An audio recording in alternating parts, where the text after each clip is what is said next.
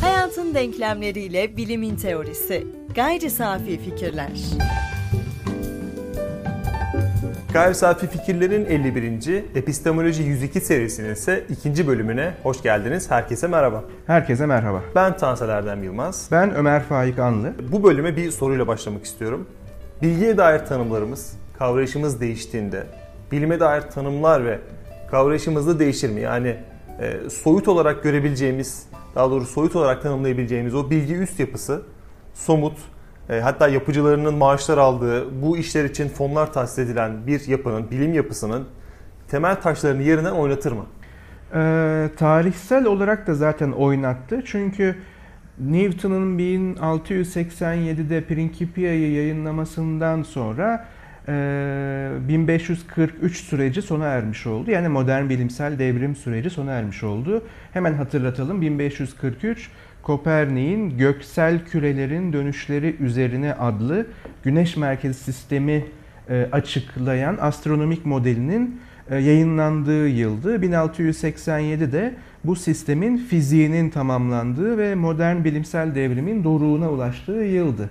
Yani 1543-1687 modern bilimsel devrim süreci tamamlandıktan sonra artık böyle tedrici olarak 19. yüzyıla kadar kademe kademe bilgi anlayışımız gitgide değişti. Çünkü açıklayabilen yani bir olayı e, açıklayabilen neden ve nasıl sorularıyla neden sorusunu biraz tabii ki daha sonra tartışırız ama açıklayabilen bir sonraki adımda ne olacağını öngörebilen tarzda açıklayıcı ve öngören bir bilgi yapısı ortaya çıktıktan sonra bilmek bundan başka ne olabilir ki sorusu sorulmaya başlandı. Ve böylece ilk başta belki 101 ile başladığımız ve geçen yılki programlarımızda programlarımızda da sıklıkla dillendirdiğimiz episteme yani felsefenin ana dilindeki antik Yunanca'daki bilginin karşılığı episteme orta çağdaki Latince scientia, scientia'ya geçtikten sonra artık İngilizce söylemek gerekirse scientific knowledge yani bilimsel bilgiye tahvil oldu. Ve 19. yüzyıldan sonra bu değişimle beraber bilgi dediğimizde bilimsel bilgiyi öncelikle anlar olduk. Böylece bu anlayış farklılığı veya da bu fiili değişim araştırma programını da değiştirdi. Yani bilgiyi üreten araştırma programı olarak daha önce felsefe veya da özel ismiyle doğa felsefesi dediğimiz alan 1830'larda artık science adını aldı ve bilim denmeye başlandı. Bunun da temel motivasyonu şuydu. Artık yaptığınız şey felsefe değil dendi bu insanlara. Yani çünkü klasik anlamıyla felsefe bu tarz bir bilgiyle sonuçlanmıyor. Araştırma yöntem ve biçiminiz de klasik anlamıyla felsefeye uyum göstermiyor. O halde felsefe terimi sizin yaptığınız bu işi karşılamak için işlevsiz veya da bir tür terim ya da kavram yorgunluğuna uğramış bir terim. Bize e, taze bir terim gerekiyor ama hiçbir terim böyle gökten zembille inmez kolay kolay. E, selfie veya post-truth hariç diyelim. E, bu da gökten zembille inmedi. Latince'deki scientia yani epistemenin, bilginin karşılığından türetilerek science veya scientist terimleri kullanıldı.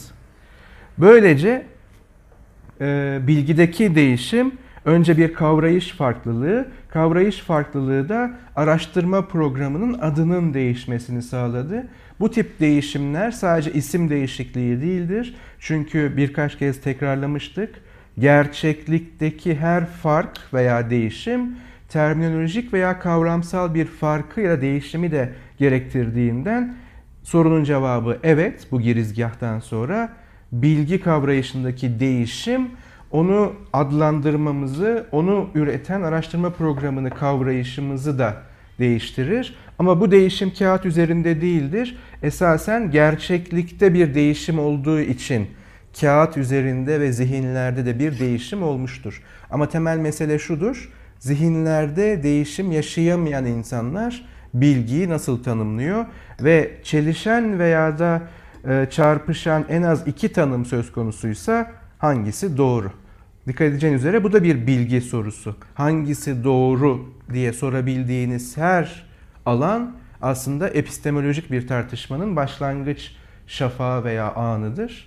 Hangisi doğru sorusu sorulabiliyorsa ortada alternatifler vardır ve bu anlamlı bir sorudur.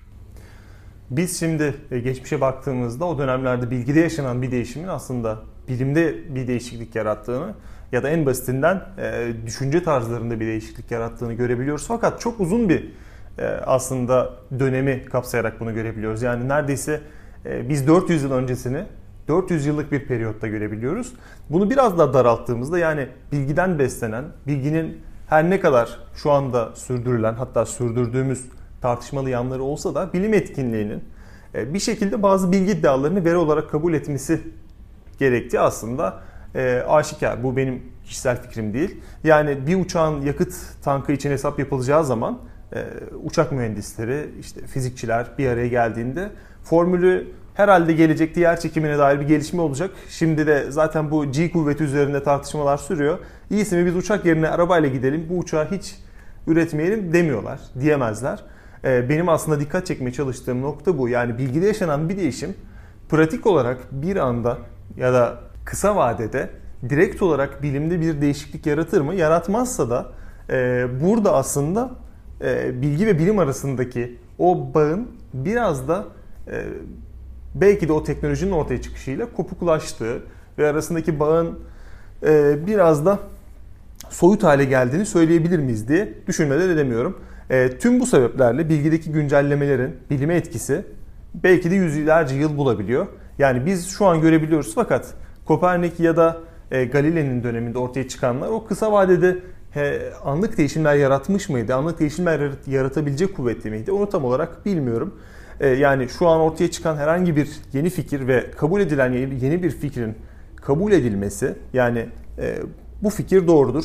E, biz bunu kabul edeceğiz denmesi örneğin e, otomobiller hakkında yeni bir teori ortaya çıktı. Otomobil motorları hakkında ve tüm motorların aslında e, barındırdığı bir e, element var ve bu element şimdi keşfedildi. Bunun aslında otomobillerde bulunmaması gerekiyor dendi. Bu aslında bu ortaya çıkan bilgi ve onun bilimsel yansıması bize ne kadar sürede sirayet edecek? Benim aslında bir manada e, odaklanmaya çalıştığım konu bu. Bunun sirayet etmesi belki de yüzyılları bulabilir, hiç etkisi de olmayabilir. Yani o halde gerçekliğin tezahürü, en kuvvetli yansıması bilimsel etkinlik bile e, bazen gerçek bilgi, hatta kuşkulanılmayacak derecede kuşkusuz bilgi ki bu ilginç bir kavramdır. E, bilgiye yaslanmayabilir mi? Bu durumda bilgiye dair mevcut durumda yani insanlık olarak oluşturduğumuz kapasite el verdiğince bir kavrayış oluşturmak, arada bir yol var mı yok mu bunu aramak aslında en sağlıklısı olabilir mi? Şimdi odaklandığım soru dedin ama bir hayli yani birden çok odak var e, bu anlattığın şeylerde. Hemen o odakları belirleyelim ve hepsinin ortak bir düğümü var mı ona bakalım bu ağda. E, şimdi önce araştırma programı değişti aslında. Önce oradan başlayalım. Yani gerçekliği araştırmamıza bir araştırma programı diyelim. E, bu araştırma programı değişti yapısal olarak. Hani Thomas Kuhn'dan ödünç alırsak onun orijinal kavrayışıyla uymak durumunda değiliz ama terimi en azından ödünç alabiliriz. Bir paradigmatik değişiklik oldu. Hatta paradigma oluştu bile diyebiliriz bu anlamda. Ve araştırma programı değişince yani gerçekliği araştırma biçimimizdeki değişiklik ürünü değiş yani çıktığı değiştirdi. Şimdi biz buna bilgi demeye başladık. Şimdi episteme yani kavrayış olarak bilgiyi konu alan bir felsefi araştırma işte 101'de de söylemiştik. Belki e, milattan önce 500'lere 400'lere kadar uzanıyor ama e, 1687 modern bilimsel devrim sonrasında ürün değişti. Yani birden bir radikal devrimsel bir değişim değil. Belki de olgunlaşma diyebiliriz buna. Ama bu değişimin sonucunda bilgi kavrayışımız değişti. Yani ortada somut bir başarı vardı. Bu başarı üzerinden kavrayışımız değişti. İşte o epistemeden scientia, scientia'dan scientific knowledge'a geçiş keyfi veya da güç odaklı veya öznel bir tercih değil. Gerçeklikteki bir değişimin sonradan gelen adlandırması diyebiliriz. Şimdi değişim üzerinden gidelim. Zaten bilginin ayırt edici özelliklerinden biri de bu. Bilgi değişebiliyor. Zaten biz buna bilimsel mecrada ilerleme diyoruz. Şimdi kendimizden düşünelim. öğrendiğimiz her şeyle beraber hem e, yekünümüz artıyor, bilgi yekünümüz ama daha da önemlisi yanlışlarımızı eliyoruz. Yani bilgi dünyasında veya bilgi mecrasında yanılmışım demek çok kolay ve bu çok öğretici bir şey. Yanlış yerine doğruyu koymaya çalışıyoruz. Böyle değişebilen bir mecra olduğu için zaten kıymetli ve başarılı. Şimdi üçüncü odakta şu, e, teknoloji tarihiyle bilim tarihi örtüşen tarihler değildir, temas eden tarihlerdir. Hatta böyle bir yapay ayrıma gittiğimiz zaman veya tarihsel bir ayrıma gittiğimiz zaman kuvvetle muhtemel ki teknoloji tarihi daha eskidir. Yani ilk primatlarda kendi dışında bir e, alet kullanmaya başladığı anda veya ilk insansılarda siz teknolojiye aslında başlamış olduk. Teknoloji tarihi başlamış oldu. Oysa bilim belki kuramsal veya teorik bir kavrayışı gerektiriyor. Bilgi tarihi ise bu ikisini birden kapsıyor. İlk biliyorum demek veya bunun bilincinde olmasa bile bilgiyi kullanma anına kadar geri gidiyor. Belki de bu e, daha önce alıntılamıştık. Karl Popper'ın dilimizin ilk o temsil edebilen yapısıyla özdeşleştirdiği veya örtüştürdüğü süreçtir. Yani insan aklı bir şeyleri temsil edebilen bir dil yetisiyle çalışmaya başladığı anda aslında bilmeye veya da bilgi problemiyle yüzleşmeye başladı. O halde bilgi tarihi genel anlamıyla teknoloji tarihi ve bilim tarihini kapsayan bir tarih. Kendi içinde teknoloji tarihi daha eski bir tarih bilim tarihine göre ama bilim tarihini teorik bir kavrayışla beraber düşündüğüm için bunu söylüyorum. Ama tüm bir tarihsel süreç boyunca teknoloji ile bilim birbirine temas ederek ilerleyen iki e, çizgi diyelim. Bazen temas ediyor, bazen paralel, bazen biri önde, biri arkada. Şöyle örnek gösterelim. Örneğin eğer teknolojik olarak CERN'de bugün elektron fırlatıp parçacıkları hızlandırıp bunları çarpıştırabilir olmasaydık, yanılmıyorsam 1960'larda Higgs'in kuramsal teorik olarak ortaya koyduğu o Higgs bozonu adını verilen parçacığı keşfetme ihtimalimiz olmayacaktı. Yani bugün kuramsal fiziği olanaklı kılan, onu sınanabilir ve bu nedenle de ilerleyebilir kılan teknolojideki gelişimdir. Ama eğer e, teknolojideki gelişim belli bir sınıra geldikten sonra teorik kavrayıştan yani teorik bilimden destek almazsa o da sınırlarında kalmak durumunda kalıyor. Yani 1687 dedik birkaç kez tekrarladık. Modern bilimsel devrimin teorik başarısı olmasaydı teknoloji büyük bir ihtimalle sanayi devrim, birinci sanayi devriminin bir adım ötesine geçemeyecekti. Ama birinci sanayi devrimi de olmasaydı teknoloji tarihi içerisinde kuramsal fizikte enerji üzerine çalışmalar belki bu kadar başarılı veya bu kadar odaklı olmayacaktı. Yani bunlar birbirini besleyen süreçler. Ee, teorik kavrayış olmadan teknolojik üretim yapılamaz, sınırını geçemez veya sınırını genişletemez. Ama teknolojik destek olmadan da bugünkü anlamıyla artık teorik bilim bile en azından deneysel boyutuyla yapılamaz halde. Ama bunların tamamında bilgi daima bir ürün. Şimdi buradaki değişim şöyle anlatılabilir. Gerek teknolojik bilgi gerek bilimsel bilgi ki ana çerçevede tanımları aslında temel asgari koşullar bağlamında uyuşur. Bu anlamda bilgi bir ürün olarak, bir çıktı olarak açığa çıkıyor. Bu bilgi dönüp teoriyi veya uygulamayı değiştiriyor. Değişen teori ve uygulamayla bilgi tekrar revize ediliyor. İçindeki yanlışlar eleniyor. Yani bu mekanizma böyle çalışıyor. Ve tekrar burada altını çizeceğim kavram ve bugünkü e, odak kavramımız olsun bilginin ayırt edici özelliği değişebilmesi. Şimdi şöyle bir e, fıkra vardır. Belki yaşanmış bir anekdottur. Ben bir yerde sadece fıkra olarak duydum. Sadece bunu söyleyeyim. E, adamın biri eline bir saz almış. Tek bir noktaya sol elini koymuş. Başlamış çalmaya. Arkadaşı da hani bu e, kişiyi çok kırmak istemiyor ama bir şeyler yanlış gidiyor. Bunun farkında. Demiş ki ben başka böyle saz çalan insanlar da gördüm. O el orada sabit durmuyor. Böyle gidip geliyor. Adam demiş ki onlar benim bulduğum yeri arıyor. Şimdi bilgide böyle bir şey yok. Yani parmağımızı koyduğumuz anda veya da böyle bir şeye baktığımız anda işte bu buldum ve değişmeyecek mutlak dediğin alan bilgi alanı değil. Bilimsel bilgi dahil olmak üzere genel olarak bilgide mutlaklık diye bir şey söz konusu değildir. Bilgi değişebildiği için ilerler, ilerleyebildiği için işlevseldir. Çünkü mutlak bilgi sınanabilir bir bilgi değildir. Sınanabilir olmadığı için mutlak olup olmadığını da aslında bilmiyorsunuzdur. Hatta bir adım ötesinde doğru olup olmadığını da bilmiyorsunuzdur. Mesela zorunluluktan bahsedelim. Mutlaklığın kız kardeşi. Yani zorunlu bilgi. Bütün insanlar ölümsüzdür. Sokrates de bir insandır. O halde Sokrates ölümsüzdür. Bu sonuç zorunludur mantık gereği. Tümden gelimsel mantıktaki çıkarım yasaları gereği bu sonuç zorunludur. Ama dikkat edin yanlıştır.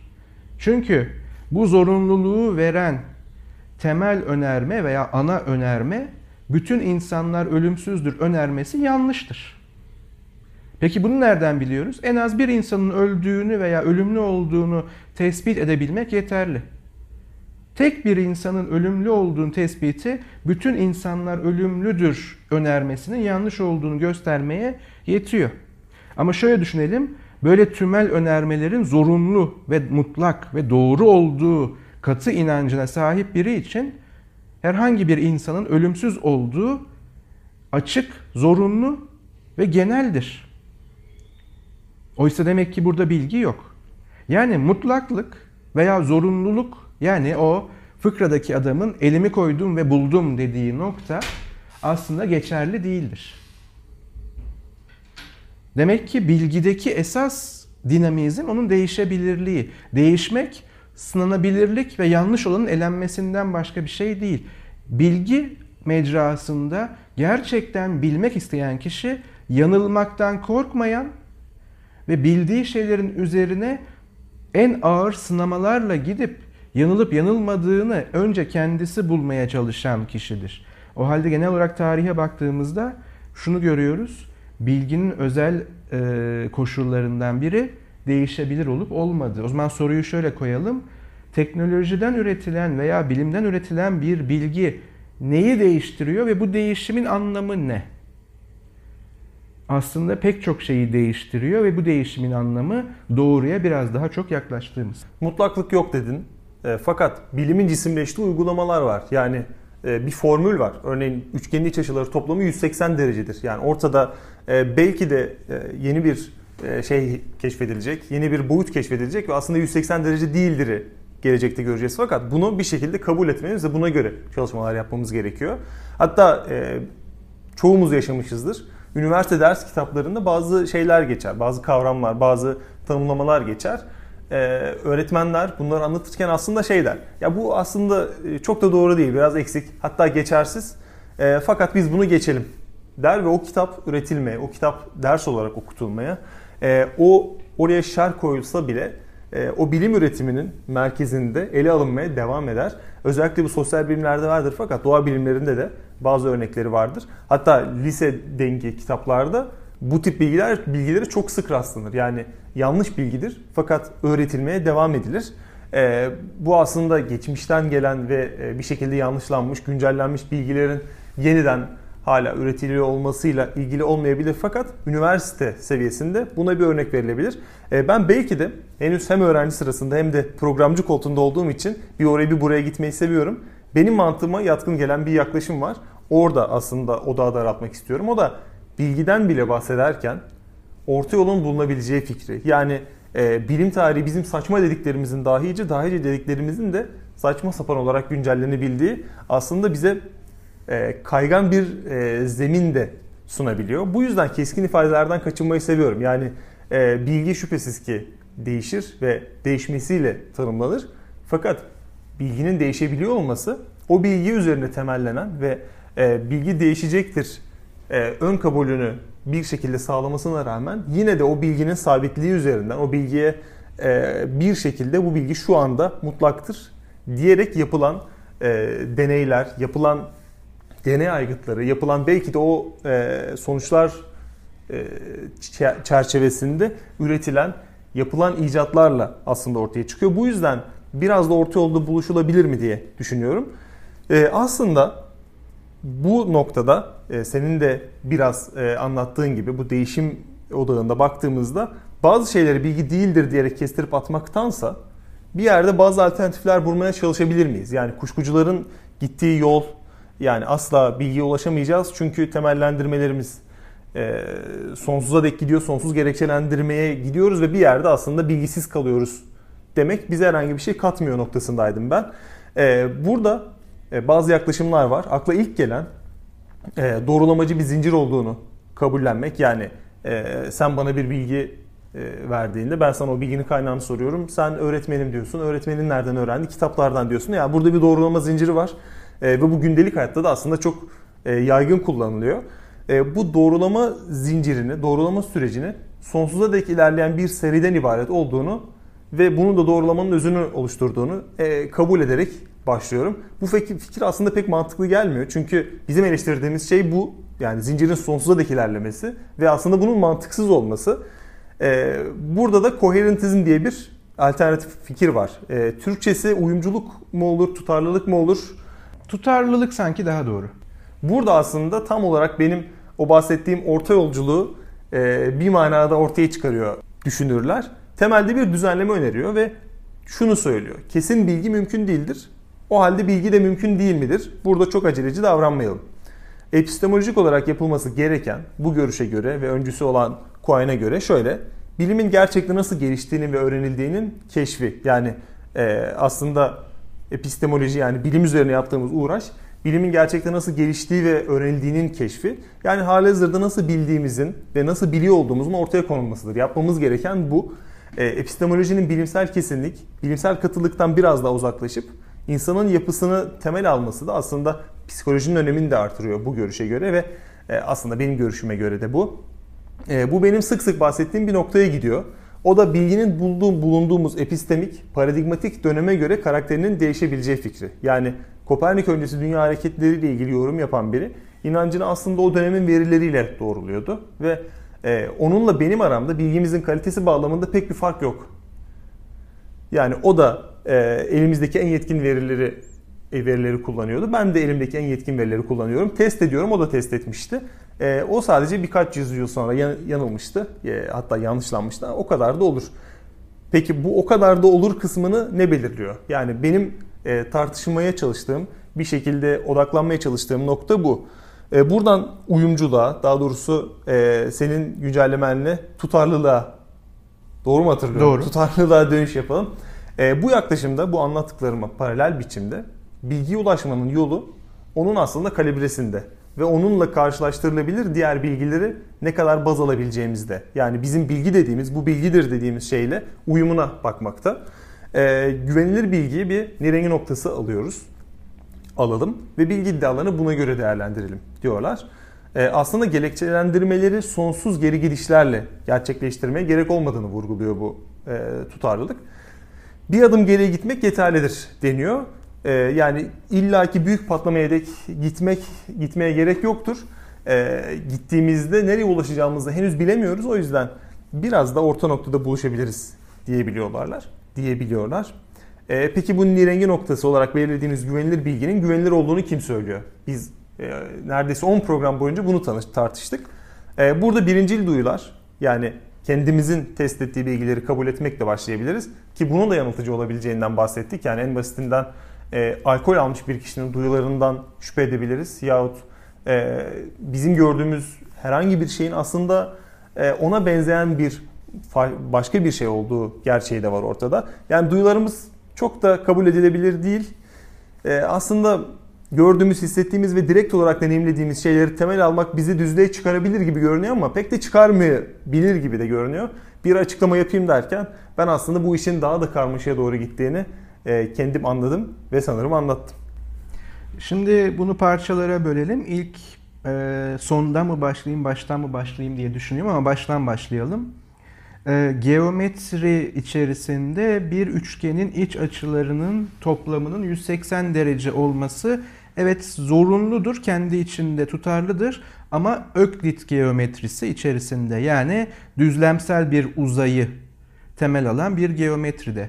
Ama 19. E, yüzyıldan sonra çalışmalar biraz daha önceye dayansa da pozitif olarak eğrilmiş uzay ve negatif olarak eğrilmiş uzayı baz alan iki tane Öklit dışı geometrimiz var. Riemann ve Lobachevsky geometrileri ve soru şu e, uzay yani e, mekan diyebiliriz buna ikinci bir anlamda düzlemsel midir yoksa eğrilmiş midir? Şimdi Einstein diyor ki kütle, bütün kütlesi olan nesneler uzay ve mekanı bükerler. Ve Einstein da Öklit geometrisini kullanmıyor. Şimdi gerçek uzay hangisi sorusunda elbette ki bir fikrimiz ve e, temellendirilmiş bir bilgimiz bu anlamda var. Ama o Öklit geometrisi değil. Bu düzlemde sadece onu kullanıyoruz. Ve hemen şunu ekleyeyim. Diğer geometrilerde üçgenlerin iç açıları toplamı birinde 180 dereceden küçük her zaman, diğerinde de 180 dereceden büyük. Bunu ayrıca belki konuşuruz ilginç gelirse. Yani geometride 180 derecedir iç açılar toplamı başında bir koşul önermesi taşır her zaman.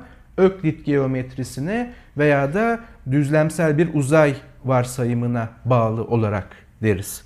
Yani e, dinleyicilerimiz içerisinde üniversite öğrencileri veya üniversitede eğitim almış birileri varsa ki olmasa bile mutlaka bu tarz bir sınava girmişlerdir bir yerlerde. Geometri sorusu e, cevaplarken orada yazmasına elbette gerek yoktur ama zihinlerinde şu çınlasın. Öklit geometrisine göre çözülecektir bu problemler. Eğer bu yazmıyorsa aslında ortada bir sıkıntı olabilir. Şimdi ikincisi yani şunu söylemeye çalışıyorum. Geometri alanında da o anlamda bir zorunluluk yok veya mutlaklık yok. Ama tabii gerçek uzay e, eğimli midir, bükülmüş müdür veya pozitif veya negatif olarak hangisini almamız gerekir bükülmelerin sorusu ciddi bir matematik felsefesi sorusudur ama cevabı olmayan bir soru değildir. Sadece şu an için bizim sınırımızın ötesinde. Yani bu programın ötesinde. Şimdi ikincisi e, diyelim ki Kopernik öncesi dönemle Kopernik sonrası dönem arasındaki bilginin kalibreleri aynı veya da kökensel olarak eş değerler. Sadece bir değişim veya devrim yaşandı. Gerek Kuhn'cu gerekse Quine'ın e, Web of Belief diyeceği yani bir inançlar ağı, bilgiler ağı bile diyebiliriz buna. Ağdaki total bir değişiklik oldu desek ama arada bir kelime kullandın. O sonradan yanlışlanmıştı dedin. Peki yanlışlanma nerede oluyor? Yani dış dünyadan yanlışlanabilir bir bilginin kalibresi nasıl yanlışlanmamış bir bilgiyle eşdeğer olabilir? Bu zaman almış olabilir elbette ama eğer nesnel anlamda yanlışlandıysa bunlar eşdeğer değil demektir. O yanlıştı adı üstünde. Şu an doğruya daha yakınız. Belki bu da yanlışlanacak. Ama üçüncüsü bu tutarlılığı temel alan yaklaşım aslında şu problemden doğuyor. Doğruluk e, klasik anlamıyla veya bilgi klasik tanımıyla doğruluğu gerekçelendirilebilir sanı, kanı veya inanç dediğimizde veya ifade dediğimizde bu gerekçelendirme ve doğrulama sürecinin sonsuz geriye gidişe yol açabileceğini görmüştük. Buradan çıkış noktası olarak protokol önermeleri yani başka bir önermeye gönderme yapmayıp doğrudan gerçeklikle temas eden veya kendinden doğru eğer rasyonist bir yerden bakıyorsak önermeler aramıştık veya arıyorlardı.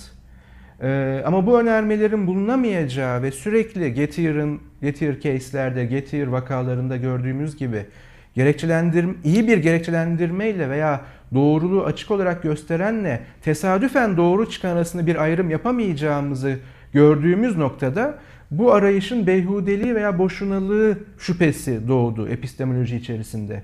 İşte tutarlılığı esas almakta ikinci bir kriter önerisiydi. Yani e, genel bir ağ gibi düşünelim.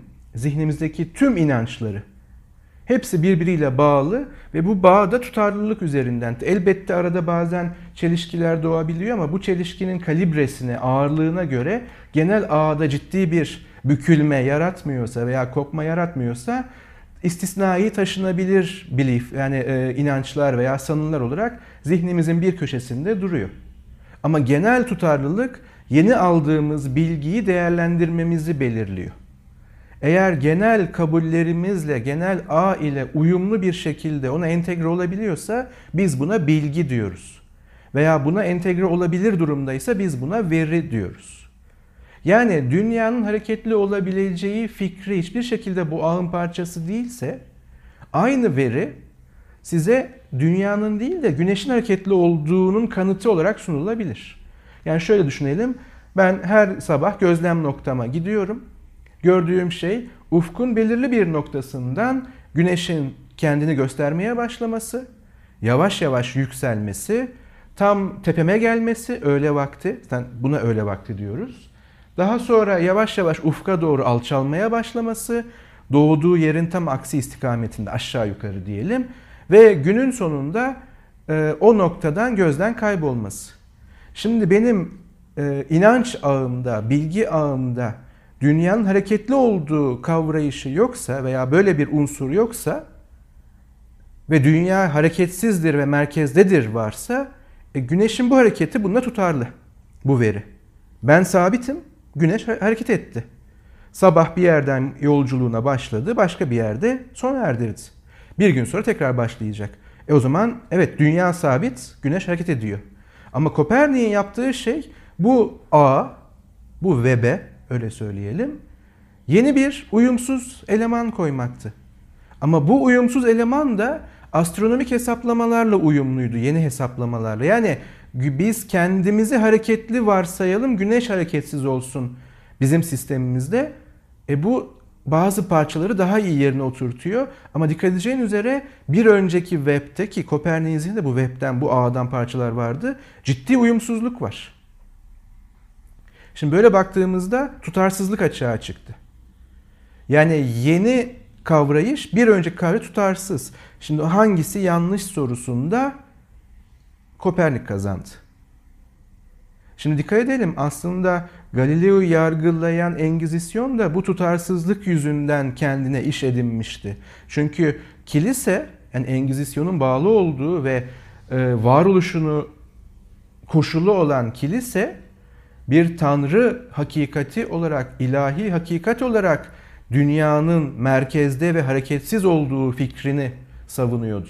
Çünkü insan yaratılmış en şerefli mahlukattı ve onun ilahi olarak yeri elbette evrenin merkezi olmasıydı. Şimdi web'in ağın bir parçası bu.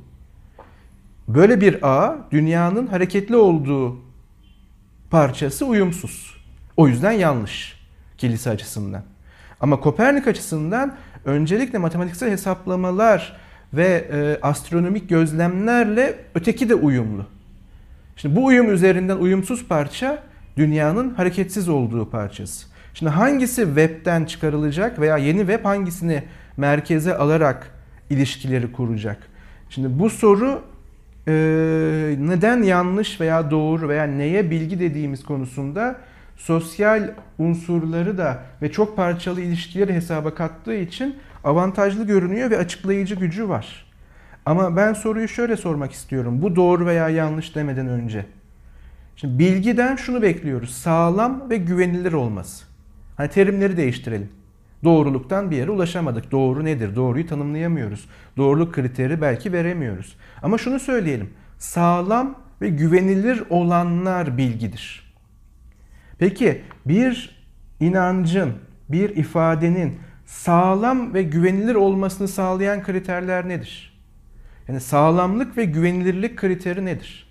Şimdi güvenilirliği hemen şuraya atalım. Güvenilir bir kaynaktan gelmesi. Güvenilir kaynak eğer bir insansa, yani kitabı da yazan bir insan, bir kitapsa, onun güvenilirliği nereden geliyor sorusu gelecektir. Yani yanılmış olamaz mı? Kötü niyet olması şart değil. Bizi kandırmak amacıyla değil. Ama yanılmış olma ihtimali hiç mi yok? Herhangi bir kitabın yazarının. Veya daha önce görmüştük. Çoğunluk. Yani herkes böyle söylüyor.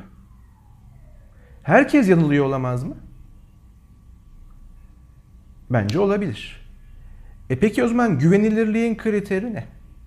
İkinci sağlamlık. Sağlamlığın kriteri ne? Yani bir benzetimle soralım.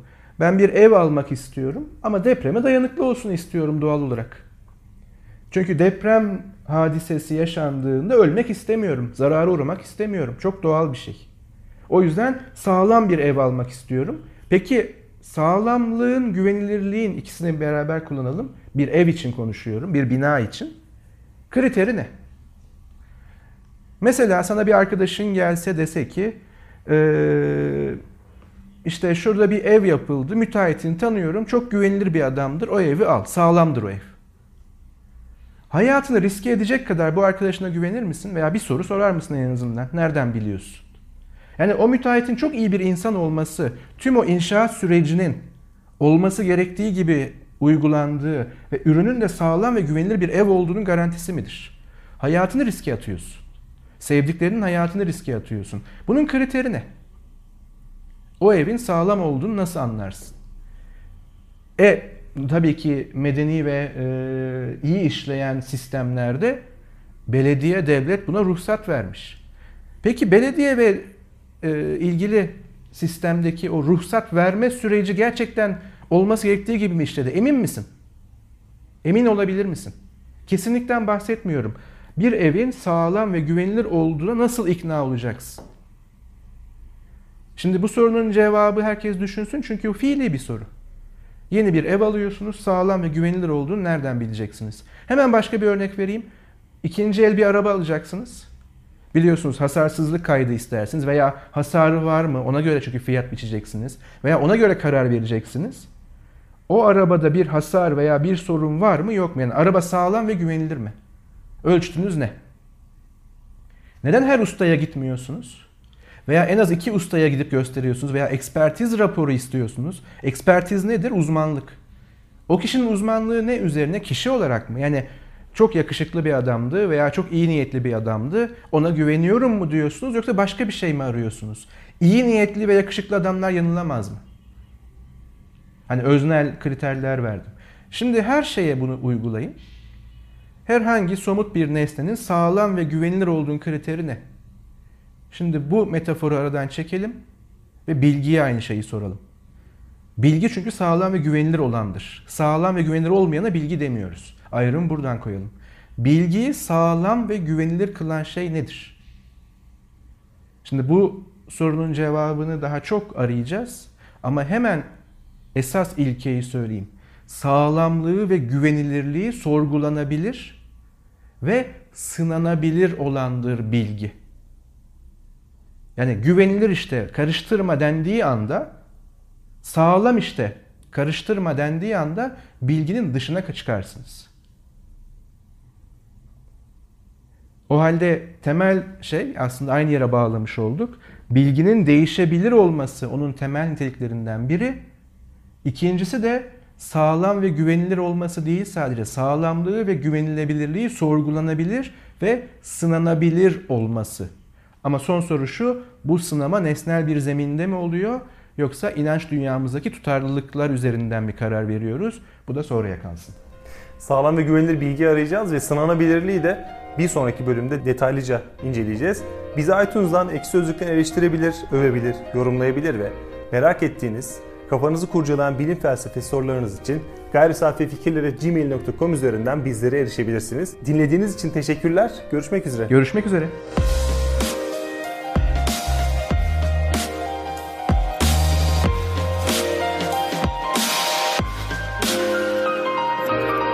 Hayatın denklemleriyle bilimin teorisi. Gayri safi fikirler.